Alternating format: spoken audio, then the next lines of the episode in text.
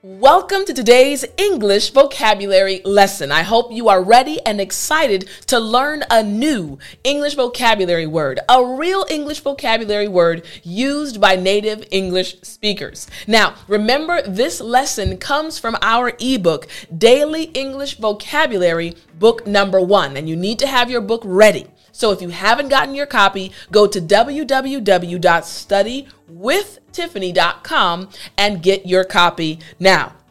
Are you ready?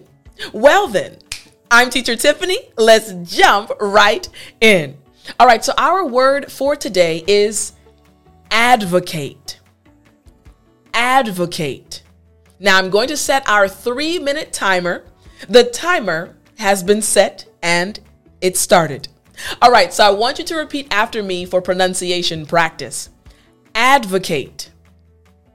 Good. Again, after me. Advocate. Excellent. Last time after me. Advocate. Good job. Now, this word advocate just means to publicly support. One more time. It just means to publicly support. Now, I want to tell you about a show that I am currently watching that will help you understand this word more. So, the show is called All Rise. If you're looking for a television program, a drama series to watch, you can check it out, All Rise. Now, in All Rise, there is an African American judge, a female judge, and she always tries to work hard to uphold the law and uphold justice. In one episode, there was a protest going on, and she wasn't a part of the protest, but there was a young black girl and a white cop.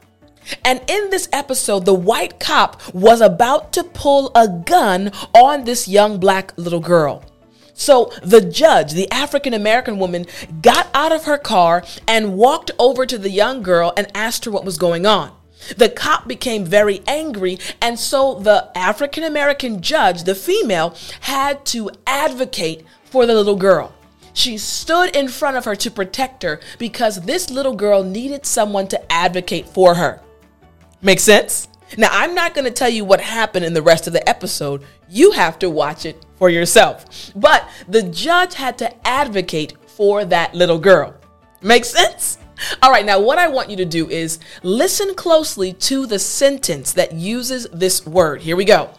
The woman decided to advocate for her neighbors. She decided to publicly support them.